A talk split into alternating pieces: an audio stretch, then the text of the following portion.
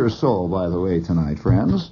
Uh, oh, yeah, that's a very, uh, that's a very, very uh, unpopular word. I, am sorry I brought that up. Uh, uh, does anyone actually have a soul? We could. Uh, you, of course, are aware that many of the philosophers of the 19th century and even the 18th century argued endlessly as to the location of the soul, where it was located in the body. And uh, one one group, yes, one group of uh, philosophers held that it was located in the pineal gland. Uh, yes, I, I, hold for that. Another group uh, held for the pancreas. And uh, then there was another group that held for somewhere else. But uh, that's another story, and we're not going to get into the Freudians at this time. We're going to save that for next semester. We got a lot of stuff for next semester. All together now, gang. Now, uh, I know that I'm going to sleep out in the kitchen with my feet in the hall. Oh, I'm going to drink muddy water, baby, until you come back to me. Oh, I'm going to sleep in the kitchen with my feet in the hall. Gonna drink muddy water down that old rotten, rotten, crummy, stinking river. Gonna drink muddy water, cause you done Wah wah wah wah wah wah wah wah wah wah. Wah wah wah wah wah. Gonna drink muddy water. By that darn old rotten, stinking river. And he's running out. Oh, I am singing it, man, all the way. Ba ba boo ba ba. Wah wah wah. Wah wah wah wah wah. All around. Oh, you old rotten, stingy woman, you. Ba ba Ba ba. Ba ba ba that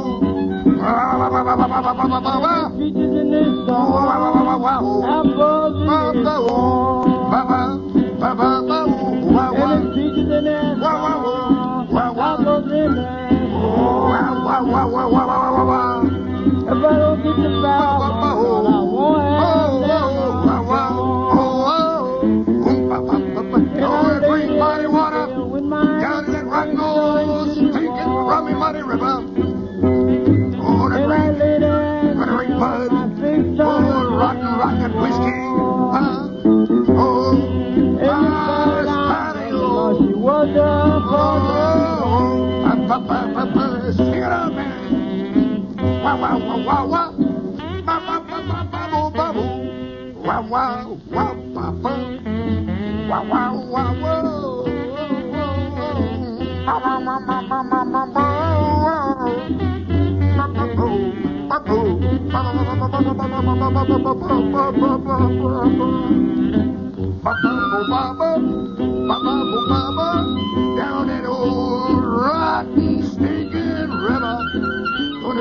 what up?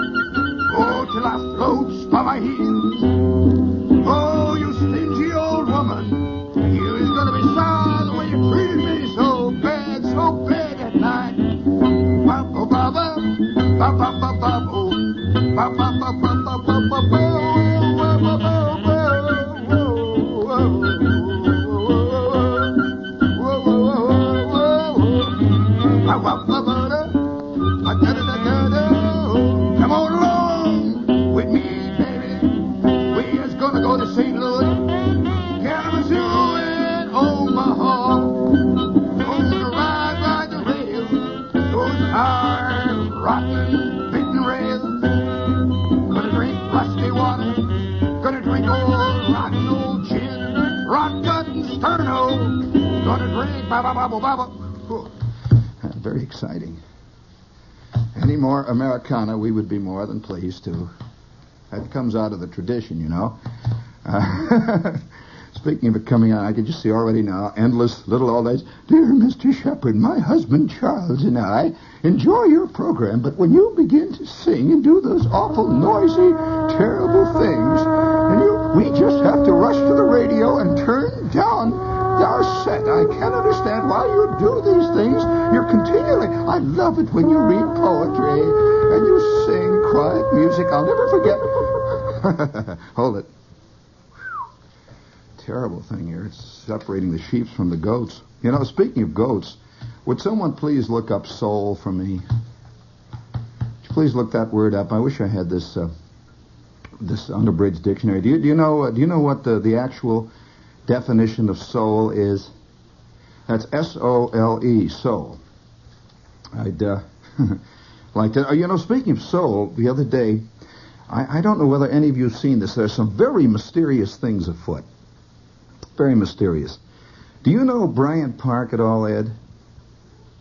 No, no, no, no. You're you're completely missing my point. Do you know where Bryant Park is? At 41st there, and uh, 6th Avenue. Well, there's a great big H and H sign there. You know that big Horn and Hardart sign?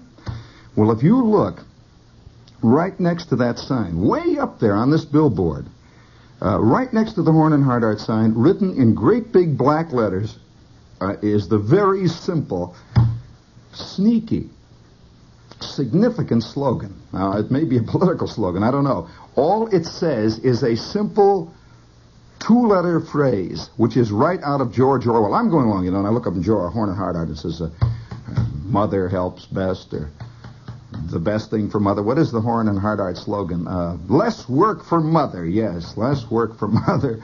And uh, I'm walking along the less work, a lot of mothers are staggering around. I don't know whether you know the neighborhood at all, but it's a pretty interesting neighborhood. And I, I come along there, and I see this big sign and I, I, glance up, and there it is, right there next to the old H and H sign. Is that simple? I think we need dramatic music here, Eddie. Simple dramatic music.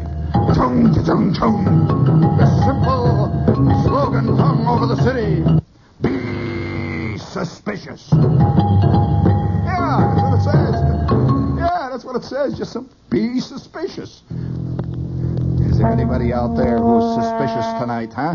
Quack, quack, quack, quack, quack. Hold it there. That's enough. That's enough. Enough of that suspicious music. Uh, oh, yeah, there are all kinds of interesting things in the word be suspicious. Hmm. Wouldn't that make a great bumper slogan? of our time. Just be suspicious. Well, of course, there's, there's a lot of reasons to be suspicious because there's a lot of wild things going on all over the place. Uh, I, am still getting reports. Uh, of course, I, I believe that last Christmas, was a historic Christmas. It marked a new, a new, a whole new phase in, uh, well, I, I, don't want to call it a Christmas celebration. What is it? It's a whole new phase in American culture. This this past Christmas, and I think that things are beginning to develop very nicely. Ed, would you please give me mysterious music, and I will put on my Westbrook Van Voorhis voice. Nine, 900 spectators see huge pile of Yule trees burn. Delayed one day by high winds, the burning of the greens made its gigantic flaming appearance before an estimated 900 persons Sunday night at the Hill School, Far Fields, New Jersey. Ignited by Mayor John B. Hartenstein Jr., the 25 foot pile of 3,700 Christmas trees was reduced to ashes in an hour and a half as lively music blared from a sound truck. The tree burning came a day late as high winds forced a postponement Saturday night. George Gentert, director of the event for the JCs, considered the tree collection and burning a definite, and we quote, success. And he said that the JCs would sponsor the spectacular spectacle next year. He added that the group may stage the drive a few days later next year, probably 12 days after the Yuletide holiday, in order to gain more trees so that higher flames could reach to the skies. Gantert said Butto Fire Chief Richard Moser considered the blaze one of the biggest he had seen. 900 people gathered to watch. At one point, the burning trees sent flames 60 feet into the crisp night air.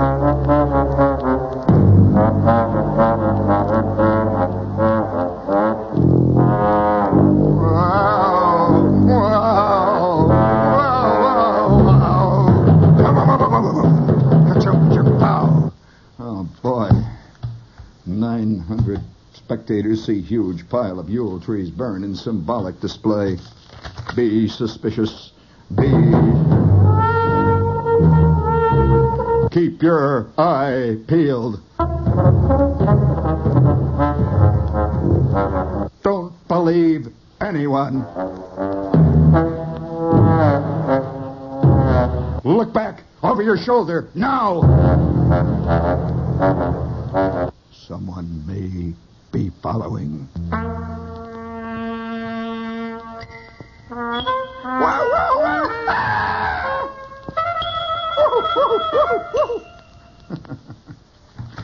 I'm sorry, Mr. Shepherd. You could have been so dignified on your radio program if you decided to do it, because otherwise you're such a nice person. Now, speaking of dignified, nice people, this is WOR, your dignified, nice station. And uh, we'll be here until midnight being dignified and nice. And we have some promo spots here, which means freebies. Uh, let's see, here's one right here. Uh, the Lighthouse, the New York Association for the Blind, if you would like to contribute, New York 22, New York. We have another one here. Federated Handicap, what's this one? Uh, oh, if you have a job vacancy, remember to call Federation's Placement Service, telephone Chelsea 29050. That's the Federation of the Handicapped. And here is one for the foster parents plan if you're interested in adopting a child. Box 944, New York 8. That's the foster parents plan. Now, let's see.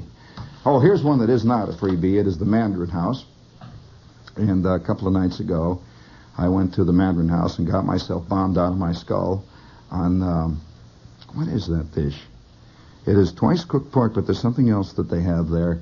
Uh, a kind of sauteed fish that is in tiny chips with fantastic sauce. Oh, boy. Well, anyway, I'm sitting there getting myself uh, primed to the gills, and I realize that, that uh, among the world's, I, I think most people in the world, actually, are very, very unadventurous when it comes to eating. It's the truth. Uh, I don't know why Greeks, when they come to America, immediately rush to a Greek restaurant to eat bad Greek food with every, you know, with all the great hamburgers we've got available here in America, and all, all the exotic things like hot dogs that are available. They go and eat, you know, what is this? So I would like to suggest if if uh, if your life is getting dull, and you would like an extra thrill or two, and you'd like to get mad, I would suggest you visit Mandarin House. Uh, it uh, it is true. People are very very conservative when it comes to food, and uh, if you have not tried Mandarin food, you haven't really tried Oriental food not really Oriental, Oriental, Oriental food. And uh, there are two great Mandarin House restaurants, one on 13th between 6th and 7th, and the other one is up on 2nd Avenue just north of 57th Street. And very shortly they will be open. Very shortly, by the way, they're going to start celebrating uh, New Year's, uh, uh, Chinese New Year's. This is, upcoming is the Year of the Dragon, which is supposed to be a spectacular year. Yeah. And uh, I'm going to go down and celebrate it dragon meat. So uh, that's Mandarin House. They have a bar. Now, that's it. Oh, oh yes. Uh, speaking of being suspicious, uh, the the moments come. Have you ever had a feeling when you're walking along? I had I had one of those eerie moments today, of a kind of remembered emotion. Now, I don't mean you know the, the more common, the most common thing, of course, is to is to be sitting in a place and suddenly you get the illusion that you know what's about to happen that you've seen this scene before, and it's just a brief, momentary thing. It's very eerie while it happens, uh, and then after it passes, you uh, you know you can say, oh well, well, and you try to think, well, now why did I know that? And you you never can quite understand why it was. You know that thing, Ed. Of course, you realize that little thing that happens to people, it happens to everybody, and that little thing uh, is the basis of about 95 religions. it's the basis of about 500 different metaphysical philosophies. It's the basis of fist fights. It's the basis of, of many a swami and guru who operates a little place off of uh, off of 47th Street on the west side. And these things have bugged people forever. But have you ever had the feeling, or, or at least recently, I know that you've had the feeling, oh, here, let's see, soul is now defined. Soul. Soul. Let's see. I wonder if this fits anything that you have here. I'm glad to see this. Now, wait a minute. Uh, informing, is that word informing, dear? Your writing sometimes has a tendency to spread out. The N's and the U's and all of those, the W's all look like little things, just little waves. Let's see, informing the inner man's and emotion. All right, here is the soul. Now let's, we will see whether we have a soul. I think I need, uh, I, I need some kind of good soul music here. Uh, would you please look in my uh, 50 fantastic moments of uh, mediocre music? And um, I think you'll find some good soul music there. Just just drag it out. Uh, I, I, well, uh, soul music is. Um, yeah, well, that's not really soul music. Now, don't confuse the Waltz of the Flower. no, I think soul music would have to be Beethoven. I, I suspect it's Beethoven. Of course, unfortunately, the Beethoven that we have with us always has a hang-up. So, Ed, if you'll set him about a, a, line and a half in there, he won't get hung up on that first big phrase. Yes, all right, all set. Soul music. All ready? All right. Yes, that's soul music. Soul. Boom. An entity conceived as the essence, substance, animating principle, or actuating cause of life, or of the individual life especially of individual life manifested in thinking, willing, and knowing, it is regarded as immortal and separable from the body at death, the physical or spiritual principle in general, especially as informing the universe, man's moral and emotional nature. That's the soul. Yeah, that sounds familiar. I remember I had that. I had one of those. I remember Miss Shields one time saying that to us in second grade. Yes, uh, we, just finished. Uh, I remember uh, uh what happened was uh, there was a line in Little Orphan Ann. No, it was uh, it was it was a line that was in Raggedy Ann Raggedy Andy. I think Andy, when he discovered the balloon fairies coming down from the trees riding their balloons, no, said, "Pon my soul." And Miss Shields used to give us tests on various points of interest along the route in the Raggedy Ann and Raggedy Andy stories. Yes. Now, what did the balloon fairy say when he saw uh, Raggedy Ann uh, taking off her shoes at the lake to go wading in after frogs? Well, you would write down, "Oh my, there is someone wading after frogs." Uh, you write that down. Well, one of the kids, I, mean, I think it might have been Joshua, asked Miss uh, Shields, "What what is a soul?" Uh, he came from a very atheistic family. oh boy, I could tell you some stories about that crew, but uh, that's another time. And uh, he says, What is a soul, Miss Shields?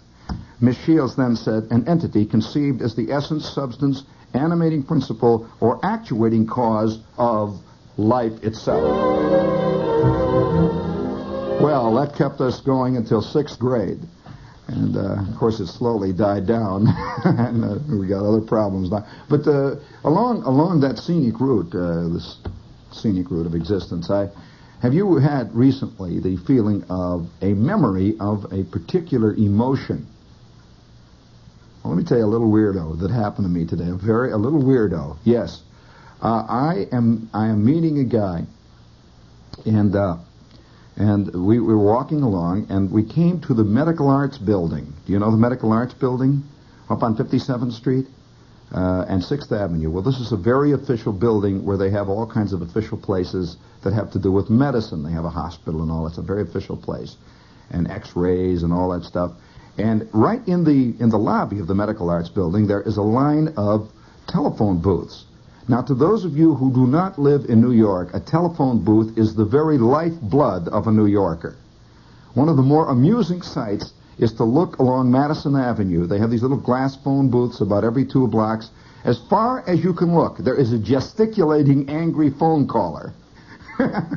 or, or, or, and there is a drunken phone caller who has fallen asleep in the booth with the thing hanging down and he's laying with his head on the little shelf there.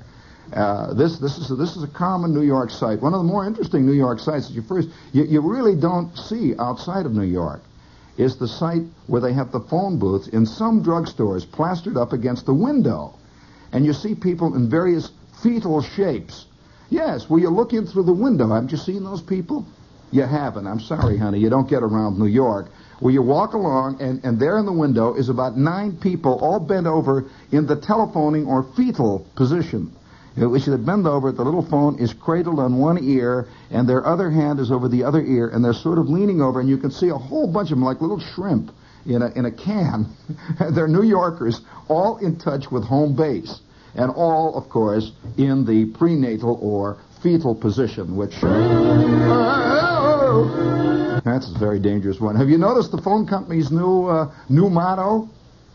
Well, uh, the new motto, it said, uh, it hit me right today after I had made an unsuccessful phone call, Ed. I made a business phone call, and I got this guy on the phone. You know, I figured I'm going to close the deal. And so I dialed the number, and I said, hello, Charlie? It's old Shep. And there's a brief note. He says, yeah? I says, yeah, how is it? He says, you don't have to ask, man. You laid another egg. Plunk, right there. Well... I, well, I just thought it drove. Uh, well, uh, well, let's have look." Another silence. Oh, let's have lunch, huh? He's gone. I got his girl. Oh, well, uh, she says, okay. Well, that isn't exactly what I was looking for. Well, right in front of me, after I'd had this, after I'd laid this bomb in the phone booth, there is a line on the wall in clear phone company print. It says, on the telephone, you'll get action. Come on, bring up some action music, Ed. on the phone, you get action, I'll say. Uh, won't. Well, anyway, I'm, I'm, I, I, don't, I hate to digress, but I'm, I'm with this guy. See, so he says, "Uh oh, uh oh, uh oh." He looks at his watch. Oh, oh, oh my God, I got to make a phone call. So he rushes in, and in, in the in the uh, lobby there of the Medical Arts Building, there's about nine phone booths. They're all, and and as befitting the kind that would be in the Medical Arts Building, they're a kind of different color than they are anyplace else. They have a sort of vaguely. Uh, woodeny color. They don't look like stainless steel like they look in other. No, they're painted a kind of a casket color. You know, it's very yeah, it's very strange. So, so yeah, that's true. Uh, places are very symbolic. W O R, believe me, is at war with the world. It is no, no, believe me, it's no coincidence that all our walls are battleship gray around here. No coincidence at all. Believe me, uh, we, we drift in the right direction here. But nevertheless, I go into this place with this guy saying we're standing in the lobby. Well, there's about 95 different elevators coming down from the medical arts place. You know. And you see guys hobbling in and guys with bandages and guys with patches over their eyes and little old ladies are going in and out. And I'm just standing there minding my own business. The guy's in there on the phone when suddenly the, the thing opens up there, one of the elevators, and three nurses get out. And they're obviously nurses. They're, they're knocking off for their coffee break. And three of them advance towards me, and they're wearing the little white things, you know, the little white hats. And right next is the Rikers. You know they're going to go in the Rikers. So the three of them are coming out. They're lighting up cigarettes coming out of the medical arts building. They're lighting up the cigarettes.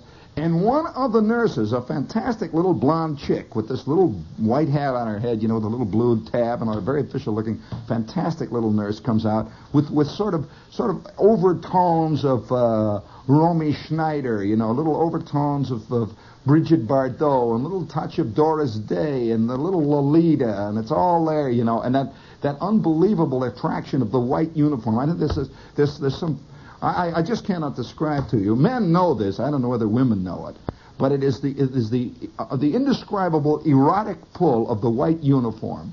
Yes. Look at Ed's glasses suddenly lighting up. It's the first time in a month. Well, uh, yes, I don't know whether women know this or not, but it is definitely true. I, I would suggest that any chick that's having trouble, get herself a white uniform. Believe me. And so I'm standing there, you know, I'm minding my own business, and I can hear my friend in there on the phone. He says, "No, and I'm trying to look like I don't, you know, I'm not, I'm not. Oh, it's awful to be around where somebody's having a knockdown battle with somebody, and it's very embarrassing, and it's a very private battle, you know, that kind. Well, I told you to get rid of this, and they're yelling. And I, I, have you ever gone into a phone booth, and in the next phone booth there is a, is a fantastic private conversation that's being held at, at top screaming voice? Oh. And, and, and, there's another thing about telephones. Have you ever sat in there and dialed somebody? And you're, you're waiting for your number. You see them finding, ah, ah, ah, and they pick it up and they say, okay, just a minute, we'll get him. And you're sitting there on the phone and it's silence. And then suddenly you begin to hear a subterranean conversation. It's leaking from the other wire.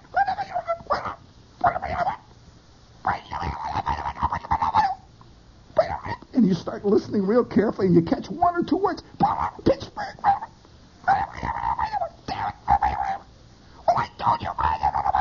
And you're waiting, and then all of a sudden out comes Charlie, and he says, hello? And just, just a minute. So what's the matter with you? You figure any minute now you're going to get the, the, the, the, the terrible lascivious secrets, you know. Some awful revelation of, of obscenity is going to be. oh boy, I'll tell you. One night, one night I'm in the phone booth, and there's a guy in the next booth, uh, and, and and really I, I didn't know whether to run out and get a cop or not this guy, yeah, this guy gets on the phone and he's he's he, it's all excited. You know, there's a phone booths are very tricky. They give you a sense of privacy that is really very much of an illusion. And I'm in this phone booth, and the guy next to me, it's right down here on Times Square in the Liggett's drugstore, he starts yelling, and it turns out that he is in the pop trade. Yes, and he's, he's yelling on the phone. and he says, Well, I told him. What do you mean I was busted two months ago? What do you expect me to do now? What? What, what are you talking about? How can I get that kind of dough up now? What do you mean? Tony, Tony, don't give me Tony. How many times? And all the while, people walking down. I see this fuzz drifting over. You know, he's beginning to get the message. And you, woo! And I'm waiting. You know, I, I figure the whole the whole bank of phone booths are going to get busted. All of us, you know, run in. Well, I, I, today I'm standing there trying to, you know, I'm looking up in the sky, and my friend is yelling behind me, and an old lady's in the next booth, and she's screaming, and there's a young chick and another one, she's crying, you know, and all it's all going on. The, the whole the whole gamut of human misery. And I'm standing there, and these chicks get out of the elevator, the three nurses, and they walk towards me. And I'm first paying no attention. When I look, oh, there's the automatic attraction of these white uniforms. You see, one of them was fat, one of them skinny, and one of them was really high octane. Well, the little one who was high octane gives me a look right in the eyeball, and there was this sudden spark. You know, all of a sudden there's a whoo. There, there was the unmistakable glint there. You know that that it just that it kindled, and all of a sudden she says, "Hello, doctor." What? Me? Yeah, me. See, me. I realized then it was a case of mistaken identity. I suspect it's my beard and my wonderful, humane, benign appearance that makes her do this, you see. This this this great humane look. And, and I and I looked at her and she says, Hello, doctor, how are things going? And and with that I said, Well well hi, hi, gee, uh, how have you been? Well, she started to walk, and suddenly she turns and she says, How did it turn out? I said, How did it turn out? Uh, oh, very well, very well. She said, I know you, I just knew you would pull it off. I just had faith in you. oh boy, and you know, she's just got that look, and, and suddenly I saw myself as this majestic brain surgeon. I have just done this spectacularly difficult operation. I have removed one complete lobe from, from one of the greatest atomic scientists of the world. I've tied all the sutures together, and there she is sitting up there in the balcony cheering. I knew you'd pull it off. I had faith in you. And I said, well, you know, I did. What could you say? You know, uh, I said, well, thank you very much. And I was I played it very good. She said, I said, thank you very much.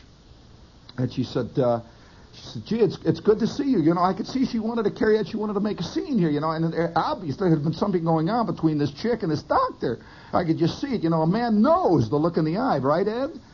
And here it was me, you know, old me. And she says, gee, uh, gee, it's good to see you, uh, doctor. It, it really is good to see you. Uh, gee, uh, do you get, do, do you come, do you come in often anymore? I hardly ever see you around here. Uh, gee, uh, it's good to see you. And I said, well, it's very good to see you. Uh, uh, I'm trying to think, what, what should I call her, Betty or, or dear or girl or what is it? You know, it's good to see you. Uh, uh, uh, and my friend is in, in the next room, you know, and all of a sudden he opens the door, boom, he slams it. Got a nickel? For God's sake, you got a nickel? And uh, oh, so whoever it is is going to hang up on him. You see, and you hear the little phone go, dung, dung, dung. It's going, give me a nickel, will you? I say, here, here, here, and I give him a nickel. And by that time, Betty's looking kind of funny, you know, and I, I give the guy a nickel. Boing, boing, boing. well, I turn back, and she says, well, doctor, uh, she says, Doctor, gee, it really was wonderful, wonderful to see you, and, and uh, just great to see you. And they go into those big glass swinging doors, and I could see her talking to these two nurses, and they look back with great looks of admiration in their eyes, and they make the corner turn into Rikers. Well, I want to tell you, I felt 30 feet high. 30 feet high. I could see myself pulling impossible patients through impossible, terrible, debilitating diseases. I just sort of stood there. And, and out my friend, he is purple in the face by now, and his eyeballs are sweating, and he's yelling. I can hear his throat gruff and screaming. He comes out of the phone booth, and he looks at me. He says, What's the matter with you? You funny look on your face. See, it was carrying over. You know how a flywheel, ang, the mad carries over. I said, What's the matter, Jack? What's the matter? I've got this nutty look in my eye. I suppose, you know, the great brain surgeon there. And uh, he says, What's the matter? I said, Oh, boy, wow. Oh, man. Uh, what a couple. Oh, boy. And with that, I said to him, How about a cup of coffee, huh? Would you like a cup of coffee? He said, I don't have any time. For God's sakes, I don't have any time. Quick, let's get out and get a cab. Ha, ha, ha. And we're out on the street, and he's yelling and running around for cabs. And 30 seconds later, I'm on my way uptown. He's, Oh, boy, what? And I just sat there with my old eyeballs going, you know. Scalpel, please. Searcher. Three degrees more oxygen. And there is Betty lovely Betty in her lovely little white uniform, great blue eyes of admiration and romance, the savior of the human race, me. Well, it's a funny thing. I'm uh, I'm in this uh, cab, and there was a nagging sense, a nagging sense of recognition. You know what is it? Recognition, recognition that something like this had happened to me before, and uh, and it was an emotion. And I finally uh, let this guy out, and I went on, and I finally got off the cab, and I'm walking and it hit me like a shot. Boom! I know when it was. I really do. You know, one of the things about doing the kind of show that I do every night, night after night, is you get to be the world's most analyzed man. I mean, the world's most completely analyzed. Oh, by the way, speaking of analyzed, uh, before we go any further and, and to, uh, to allay any confusion, uh, starting the 10th of February, and this is official, the, the, starting the 10th of February, the time of our show, the time of me, is going to be moved from this time to one hour earlier, 10.15 to 11. And the reason this is so is because in, in the past uh, six or seven months, or certainly in the last three or four years even, about one out of every two letters come in, and people all say, if you could be on one hour earlier. And uh, that's what we've done. So from now on, beginning the 10th of February, we will be on the air from 10.15 until 11, which will enable a lot of people who can only hear us on the weekends, uh, can, can once in a while drop in on Wednesday. Now, uh, if, if you know anybody else who listens who will not hear this, uh, mention it to them. Because I, you know what's going to happen? Uh, people are very funny about radio. Uh, I will meet guys on the street one year after we have made the change.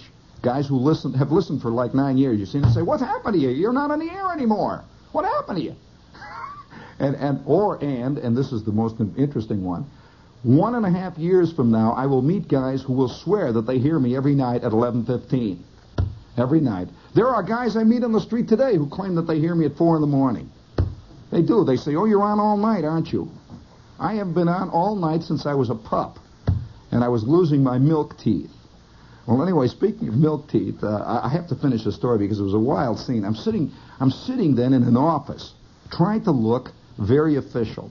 And, and have you ever sat and listened to a scheme by guys that are outlining a scheme to you, and you know it's balderdash and a yard wide, and nothing is ever going to come of it, and somehow you're caught up in it, and you're saying, yeah, yeah, and then what we'll do is we'll call, and, it's just like you're playing some nutty Monopoly game, and you're trying to pretend, and you find yourself being dragged into it, and everybody's running in and out with papers. Yeah, I'll tell you what we do. I called Joe, and I got Joe on the phone, and uh, listen, I'll tell you what we'll do. Let's call Ashley Steiner, we'll call William Morris, and it's a, uh, you know, and, and I'm sitting in one of these things and I'm trying to play the game. You know, I'm trying to go along with what's going on. I have no interest at all in it because this thing is bugging me. Where did I have this emotion before?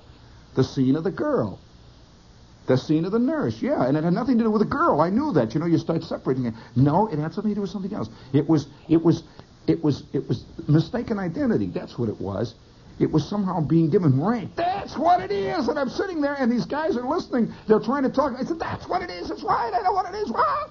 Well, I, I, I leave the guys immediately, and I'm walking down the street, and I'm thinking back one of the great moments in my in my time. I, uh, it happened, Ed. It happened when I was in the army, and uh, the army, of course, uh, does a lot of things to people. And one of the things that it does to people, I think, more than anything else, it gives guys in general, it gives two, it gives you two feelings. Uh, and, and, and the two feelings are, are really uh, supposedly at war with one another, and I, and I think they really are. One feeling is a, a, a peculiar sense of and not uh, anonymity, a kind of sense of being molded into a great mass, a kind of sense of being put into a gigantic marching phalanx where you somehow have no responsibility. You're just in this big thing, and it's a kind of feeling of warmth and being enclosed and the whole bit. All right, now that's the one thing that you get in being in the Army.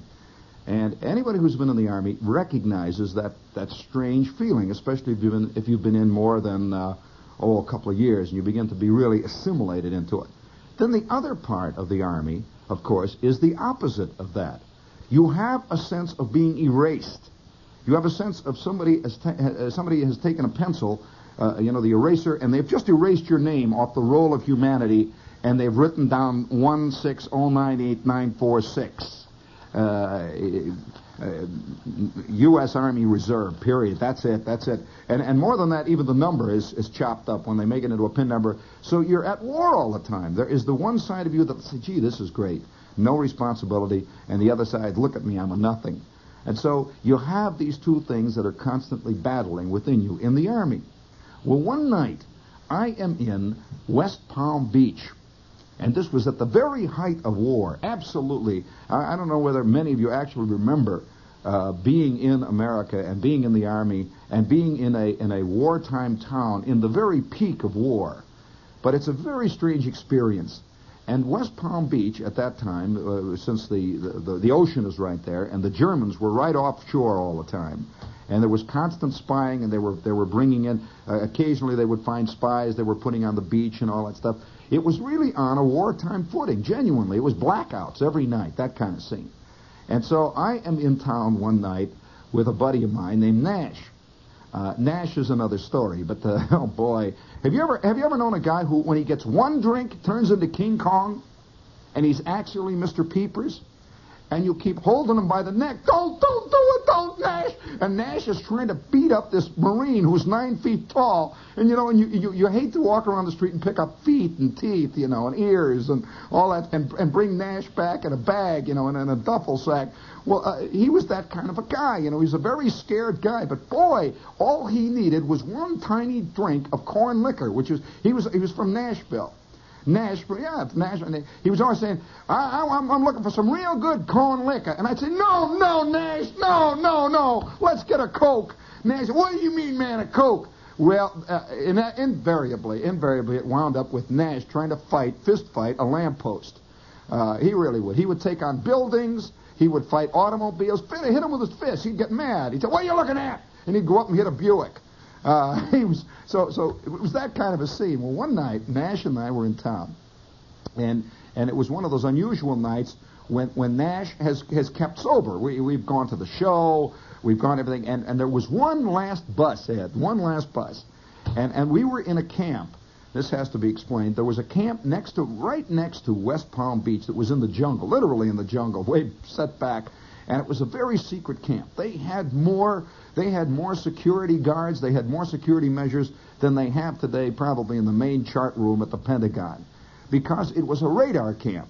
And in those days, radar was extremely secret. It was it was like the atom bomb, and we were we were radar men. And so we every night we'd be checked into this camp, and they you had to be in absolutely on the second. If anybody was out overtime, believe me, he, he was in fantastic trouble. It was not like an ordinary camp. Uh, and, and if anybody was found walking around the camp at night, uh, they had special hours when you could walk, special areas you could walk in, and all kinds of things. Very, very secret. And every night the camp was absolutely blacked out. They turn out all the lights by a big master switch, even in the barracks. Everything was black. Well, it was that kind of camp. Well, it was 1 o'clock in the morning. We were supposed to be in no later than if we had a pass. 1 a.m. Now, the last bus leaving for for camp left at something like maybe 12:30, something 12:32, something like that, and it got in about five minutes before the one o'clock whistle blew. You would get through the gate, you'd show them your pass, you'd walk along the pathway, and you'd arrive at your barracks. But you had to carry that pass, man. And when you got there, pow, that was it, man. That was it. You did not leave the barracks. Well. Nash and I go to see the movie. We sit, and I can even tell you what the movie was in case it's interesting to you. The movie, I don't know why I remember these details, but the movie was Laura with Clifton Webb and Dana Andrews and Gene Tierney. And so we sat through Laura, and we're sitting there, we're enjoying it. And on the way back, on the way back to the to the bus station, we, we leave. We, we went to the early show, you see, so we're going to be make sure. So we are waiting in line for the bus and it is now about midnight. The bus is not going to leave for another half hour. We're the first guys in line. I wonder how many guys know remember this about the South. We are the we are the absolute first guys in line for the bus. And we figure, well, you know, we've got it made, so we're waiting and waiting and waiting and waiting and waiting, and the line is forming up behind us until finally there's a line of about maybe a hundred people waiting for the bus, civilians and everything. You know, this this was the bus that went out in the country and dropped people off in little places. It would be the equivalent of uh, oh, uh, Fort Lee, Hackensack, Teaneck, and that, you know. So we're waiting in line, and there's all kinds of Florida crackers and stuff behind us, and it's hot and steamy, and we're sweating, and we're going to go back, and the place is blacked out. And the only little avenue of light is this little bus station. We're waiting there. Well, the bus comes in, and it's a it's a it's a Southern pre-war bus, one of these big high ones with about 25 seats, and it ding ding ding ding ding ding ding. It goes, it stops, and the guy gets out, opens the door, and of course there is me. There, there I am, right in the first line, and, and me and Nash are waiting. We open. He opens the door, and just like that, two MPs jump out. Just step right forward. Say, hey, get get in the rear line, you guys. We're privates. Get in the rear of the line. The point is there were about nine lieutenants, there were about nine majors, and a couple of captains back there, you see.